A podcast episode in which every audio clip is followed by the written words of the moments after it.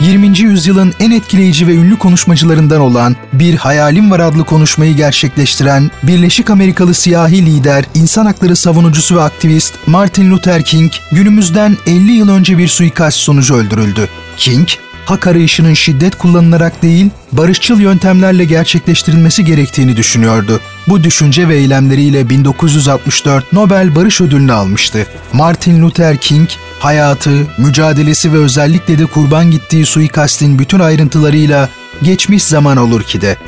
Geçmiş Zaman Olur ki Martin Luther King bölümü bu pazartesi 21'de Samsun'un Gerçek Radyosu'nda. Geçmiş Zaman Olur ki. Tarihin en ilginç olayları ve en renkli kişileri bu programda. Bertan Rona tarafından hazırlanıp sunulan Geçmiş Zaman Olur ki sizleri her hafta şaşırtıcı konularla dolu bir tarih sohbetine davet ediyor. Geçmiş Zaman Olur ki her pazartesi ve her cuma saat 21'de Samsun'un Gerçek Radyosu'nda. Geçmiş Zaman Olur ki başlıyor.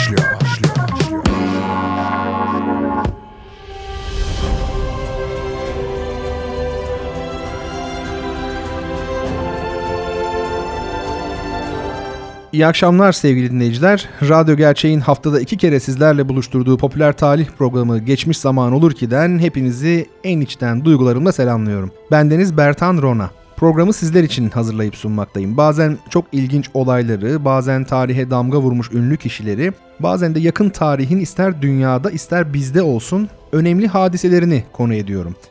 Bu bölümde de sizler için yine çarpıcı bir başlık seçtim. Martin Luther King suikastı.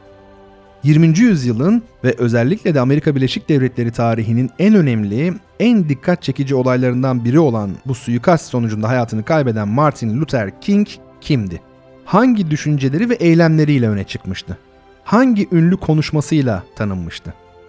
Neden öldürülmek istendi? Ve tabii suikastı kimler işledi? Suikastın ardından neler yaşandı? Martin Luther King geriye hangi düşünsel mirası bıraktı? Evet sorular pek çok, zamanımız ise sınırlı o nedenle vakit geçirmeden e, başlayalım.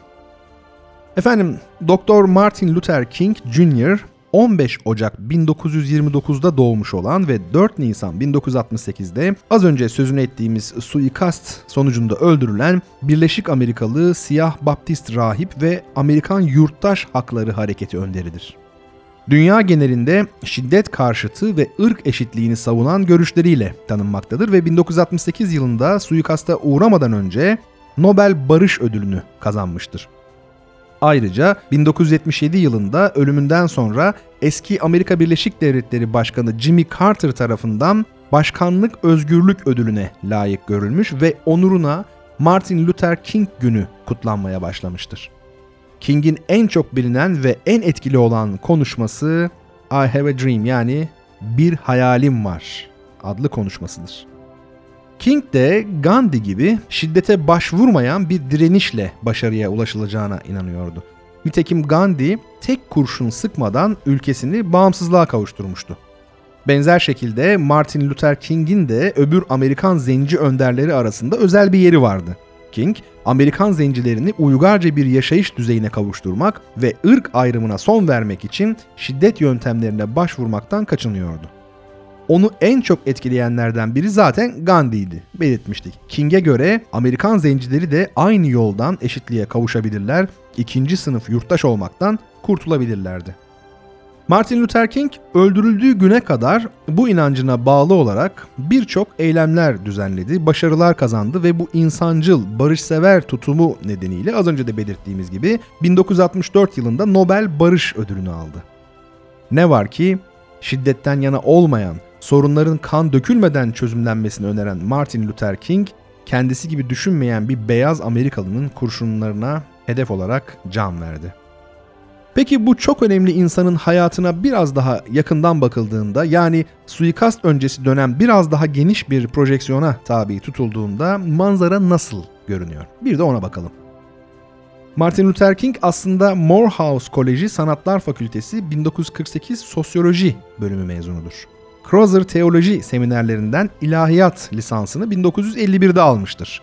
1955'te Boston Üniversitesi'nde felsefe doktorası yapmıştır. 1954'te Martin Luther King Montgomery, Alabama'daki Dexter Baptist Kilisesi'nin papazı olmuştur. Montgomery otobüs boykotlarına liderlik etmiştir. Otobüs boykotları ülkedeki ayrımcılık yüzünden çıkmıştı. Siyahi kadın Rosa Parks'ın bir beyaza kendi oturduğu yeri vermemesi üzerine çıkan gerilim sonrası boykotlar görülmüş, siyahların ayaklanmaları başlamıştı. Luther King eylemine Amerika Birleşik Devletleri yönetiminin otobüslerde gerçekleşen ayrımcılığı durdurmasıyla beraber son vermiştir. Irkların eşitliği inancı için çabalamış, haksızlıklara karşı şiddeti öngörmeyen direnişi savunmuştur. Alabama eyaletinin Montgomery kentinde ilk protesto gösterilerini düzenleyen King, Georgia eyaletinin Atlanta şehrinde barışçı eylemleriyle tanınmıştır. King daha sonra Washington DC'de Ağustos 1963'te Lincoln anıtının önünde o çok tanınan bir hayalim var konuşmasını yapmıştır. King'in başlattığı barış yanlısı protesto eylemleri 1964 Yurttaş Hakları Yasası'nın çıkmasını sağlamıştır. Yasayla Amerika Birleşik Devletleri'nde ırk ayrımcılığı yasaklanmıştır. İnsan hakları için ve siyahların ikinci sınıf vatandaş olmaktan çıkarılması için yaptığı çalışmalarla King 1964 Nobel Barış Ödülüne layık görülmüştür. Martin Luther King, Tennessee eyaletinin Memphis kentinde 4 Nisan 1968'de şimdi oldukça ayrıntılı olarak değineceğimiz ve zaten programımızın da asıl konusunu oluşturan bir suikast sonucu ölmüştür. Amerika Birleşik Devletleri'nde 1986'dan beri her yıl Ocak ayının 3. pazartesi günü King'in doğum gününde bu büyük medeni haklar lideri ve onun yaşamı boyunca savunduğu idealler anılıyor, konuşuluyor, King'in barış sevgisi dile getiriliyor. Evet, gelelim suikasta. Sevgili dinleyicilerim 1968 yılında Amerika Birleşik Devletleri'nin Memphis şehrindeki temizlik işçileri greve başlamışlardı. Şehirde yaşayanların %40'ı zenciydi ve temizlik işi gibi tırnak içinde bayağı görülen bir meslekte çalışanların %95'i de kara tenli kişilerdi. Grevciler Martin Luther King'i yardımlarına çağırmışlar. O da seve seve onların yanına koşmuş gösteriler ve yürüyüşler düzenlemeye başlamıştı. Grevin ve gösterilerin sürüp gittiği sırada 4 Nisan 1968 Perşembe günü Memphis'e sivri burunlu, uzun boylu yabancı bir beyaz geldi. Öğleden sonra saat 15.30'da Bayan Bessie Brewer'ın pansiyonuna giren bu adam adının John Willard olduğunu söyleyerek bir haftalık kira karşılığı 8,5 doları peşin olarak ödedi. Daha sonra Bayan Bessie Brewer yüzüne pek dikkatle bakmadığı bu adam için şöyle diyecekti. Yüzüne pek iyi bakmadım fakat bir tek şeyi hatırlıyorum pek aptalca bir gülümseyişi olduğunu. Pansiyon defterine adını John Willard olarak yazdıran adam 5 numaralı odaya çıktı. Buradan Martin Luther King'in kaldığı Lormine moteli olduğu gibi görünüyordu. Özellikle de motelin 306 numaralı odasına girip çıkanlar. Zira bu oda Martin Luther King'in odasıydı. Grev 12 Şubat'ta başlamıştı. 1300 temizlik işçisi sendikalarının belediyece tanınmasını ve ücretlerinin saat başına 60 centlik bir zam görmesini istiyordu. Görevine 1 Ocak'ta başlamış olan belediye başkanı Henry Loeb ise bu istekleri kabul etmemekte direniyordu. Loeb temizlik işçilerinin istekleri yerine getirilirse geri kalan belediye memurlarının da greve gideceğinden korkuyordu. İtfaiyeciler, polisler ve hastane görevlileri de daha fazla para isteyecek olursa belediye ya ücretleri yükseltecek ya da hizmetlerin aksamasını göze almak durumunda kalacaktı. Bir yandan da grev giderek bir ırk çatışmasına dönüşmüştü. Zenci temizlik işçileri belediyenin grev karşısındaki uzlaşmaz tutumunu ırk ayrımının yeni bir belirtisi sayıyorlardı. Memphis'te zencilerin iş bulmakta güçlük çektiklerini, daha düşük ücretlerle çalıştıklarını, gerektiğinde işten ilk çıkarılanların yine siyahiler olduğunu ileri sürüyorlardı. Çöp yığınları büyüdükçe sinirler geriliyor, tedirginlik artıyordu. Gece yarısı olaylar çıkıyor, şehrin orta yerindeki dükkanların vitrinleri parçalanıyordu. İtfaiyeciler sahte yangın ihbarlarına koşarken taşan çöp tenekeleri ateşe veriliyordu. Kısacası Memphis, Mississippi nehrinin kıyısında bir dinamit fıçısı gibiydi. her dakika patlayabilirdi. Efendim şehrin din adamlarının çağrısı üzerine Martin Luther King grevcilerin bir toplantısında konuşmak amacıyla Memphis'e geldi. Medeni haklar savunucularının en ünlüsü olan bu Güneyli rahip kendini Amerika Birleşik Devletleri'nde yaşayan talihsiz ve yoksul insanları daha iyi bir hayata kavuşturmaya adamıştı. King, Memphis'te 12 bin siyahi vatandaşa seslendiği konuşmasında grevcilerden cesaretlerini kaybetmemelerini istedi. Fedakarlık yapmadan hiçbir şey elde edilemez diyordu bu konuşmasında. Bütün şehri kapsayacak bir günlük bir iş boykotu yapılmasını önerdi. Aynı zamanda Güneyli Hristiyan Önderler Birliği'nin para yardımında bulunacağı hususunda söz vererek iş boykotunun yapılacağı gün göstericilerin başında bulunmak üzere Memphis'e döneceğini de sözlerini ekledi. Grevciler bu yeni destekten cesaret bulmuşlardı. Siyah dinleyiciler en çok King'in şu sözleriyle coşmuşlardı. Boykotun sonucu sesinizin artık duyulması olacak. Memphis'te o gün hayat duracaktır. Konuşmanın yapıldığı alan evet ve amin sesleriyle inliyordu.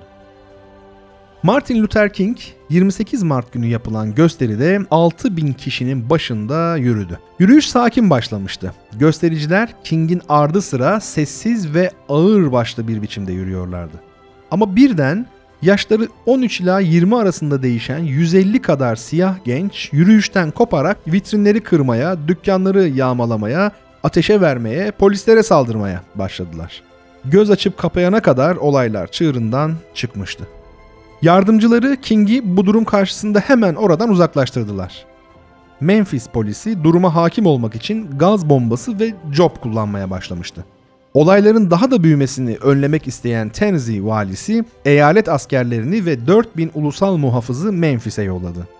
Sabaha kadar 300 siyah tutuklanmış, 60 kişi yaralanmış, bir dükkanı yağmalarken polis tarafından kurşunlanan 16 yaşında bir siyah çocuk da hayatını kaybetmişti. Martin Luther King başarısızlığa uğradığına inanıyordu. Çünkü şiddet aleyhtarı felsefesi Memphis zenciler tarafından reddedilmişti. Bir daha dönmemek üzere şehirden ayrılmayı düşünüyordu fakat Güneyli Hristiyan Önderler Birliği'ndeki taraftarları olayları küçük bir grubun çıkardığına onu inandırdıklarından bir yürüyüş daha düzenlemeye karar verdi. Barışçı yollardan protesto Memphis'te hüküm sandalyesinde oturmaktadır diyordu. Gerçekten de öyleydi. Beyazlar King'i artık toplulukları denetleyememekle suçluyorlardı. Siyah ırkçılar da King'in başının dertte oluşuna seviniyorlardı. Bunlar siyahların eşitliğinin kesinlikle barışçı yollardan sağlanamayacağını ileri sürüyorlardı. Martin Luther King ise beyaz ve siyah muhaliflerinin kendisinin yanıldığını ispatlamaları gerektiğine inanıyordu ve yardımcılarından yeni bir yürüyüş için hazırlık yapılmasını istedi. İlk yürüyüş sırasında olayları başlatan gençlerin bağlı oldukları çeteyle görüşülerek çocuklardan yeni yürüyüşte olay çıkarmayacaklarına dair söz alındı. King ayrıca yeni yürüyüşten önce bir dizi toplantı düzenlemeye karar verdi. 3 Nisan'da Mason Street Kilisesi'nde yapılan ilk toplantıda King 2000 ateşli taraftarına seslendi. Değişikliklerin yavaş yavaş getirilmesini isteyenlerin yanında hemen eyleme geçilmesini isteyen aşırıları da toplantıya çekmesini bilmişti. Memphis'li bir rahip tek bir vücud haline gelmiş topluluğa bakarak bir başka din adamına şu sözleri fısıldıyordu.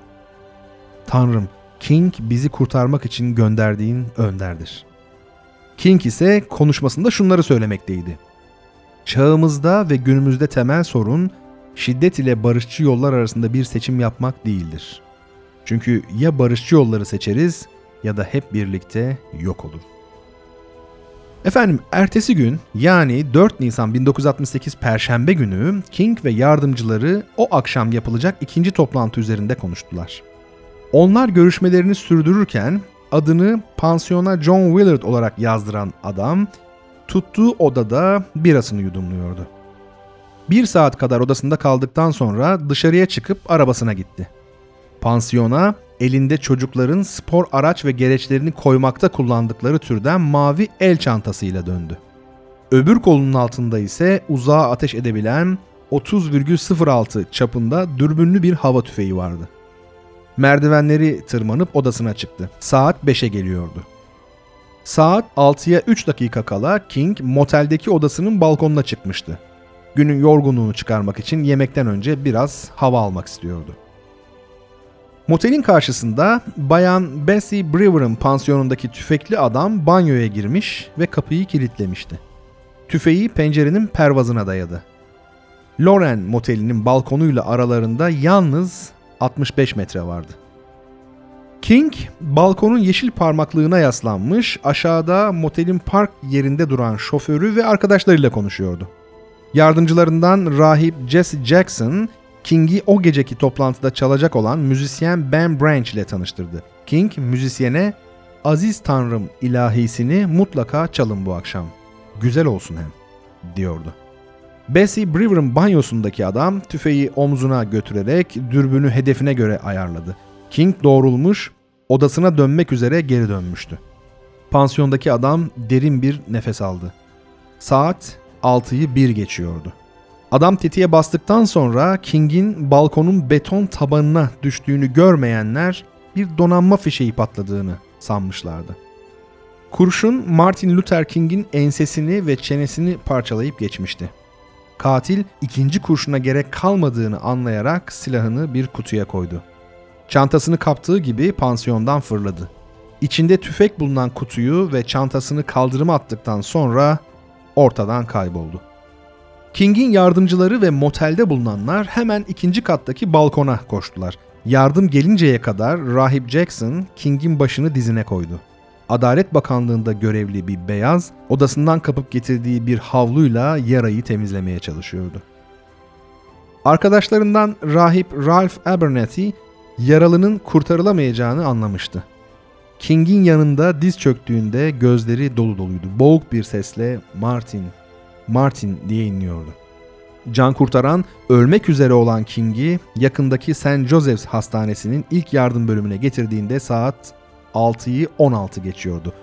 50 dakika sonra ise Martin Luther King ölmüştü. Sevgili dinleyicilerim onun ölümü Amerika'da büyük şiddet hareketlerinin başlamasına yol açtı. Şiddetten yana olan zenci önderi Stokely Carmichael şöyle haykırıyordu. Evlerinize gidin ve silahlarınızı alın. Beyaz adam geldiğinde amacı sizleri öldürmek olacaktır. Sokaklarda artık hiçbir siyahın kanını görmek istemiyorum. Onun için diyorum ki evinize gidip silahlanın. Başkanlığa Demokrat Parti'den adaylığını koymak için kampanya açmış bulunan Senatör Robert Kennedy ise tam tersi düşüncedeydi. Son olarak e, bunu belirtelim. Robert Kennedy olayı duyduğunda Indianapolis'teydi. Şehrin Zenci mahallesine giden Robert Kennedy şöyle konuştu. Size verilecek çok acı bir haberim var. Martin Luther King bu akşam öldürüldü. Aranızda bulunan siyahlara sesleniyorum. Eğer böyle bir davranışın insafsızlığı karşısında içinizde doğan nefret ve kızgınlıkla bütün beyazları suçlamaya kalkışırsanız, hatırlayın ki ben de aynı tür duygularla doluyum. Benim de abim öldürülmüştü. Hem de bir beyaz tarafından. Sevgili dinleyicilerim sanırım abim derken kimi kastettiğini anlamışsınızdır. Yine bir suikaste kurban giden eski Amerikan başkanlarından John Fitzgerald Kennedy. Tabii ki Robert Kennedy onun kardeşi. Efendim Robert Kennedy'nin bu güzel sözleriyle bir programın daha sonuna gelmiş olduk. Geçmiş zaman olur ki'nin bu bölümünde sizlere ünlü insan hakları savunucusu Amerikalı siyahi lider Martin Luther King'in öldürülmesini Wikipedia ve trend.mynet.com adreslerinden derlediğimiz bilgilerle anlatmaya çalıştık. Bir sonraki bölümde tekrar bir arada olabilmeyi ümit ediyorum. Geçmiş zaman olur ki her hafta pazartesi ve cuma akşamları saat 21'de Radyo Gerçek'te. Planınızı, programınızı ona göre yapın da önümüzdeki bölümde birlikte olalım. O güne dek hoşçakalın.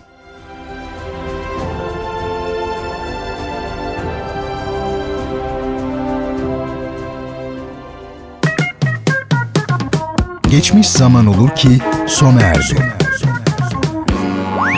Program hakkındaki düşüncelerinizi dinleyen et radyogercek.com adresine mail atarak bize ulaştırabilirsiniz.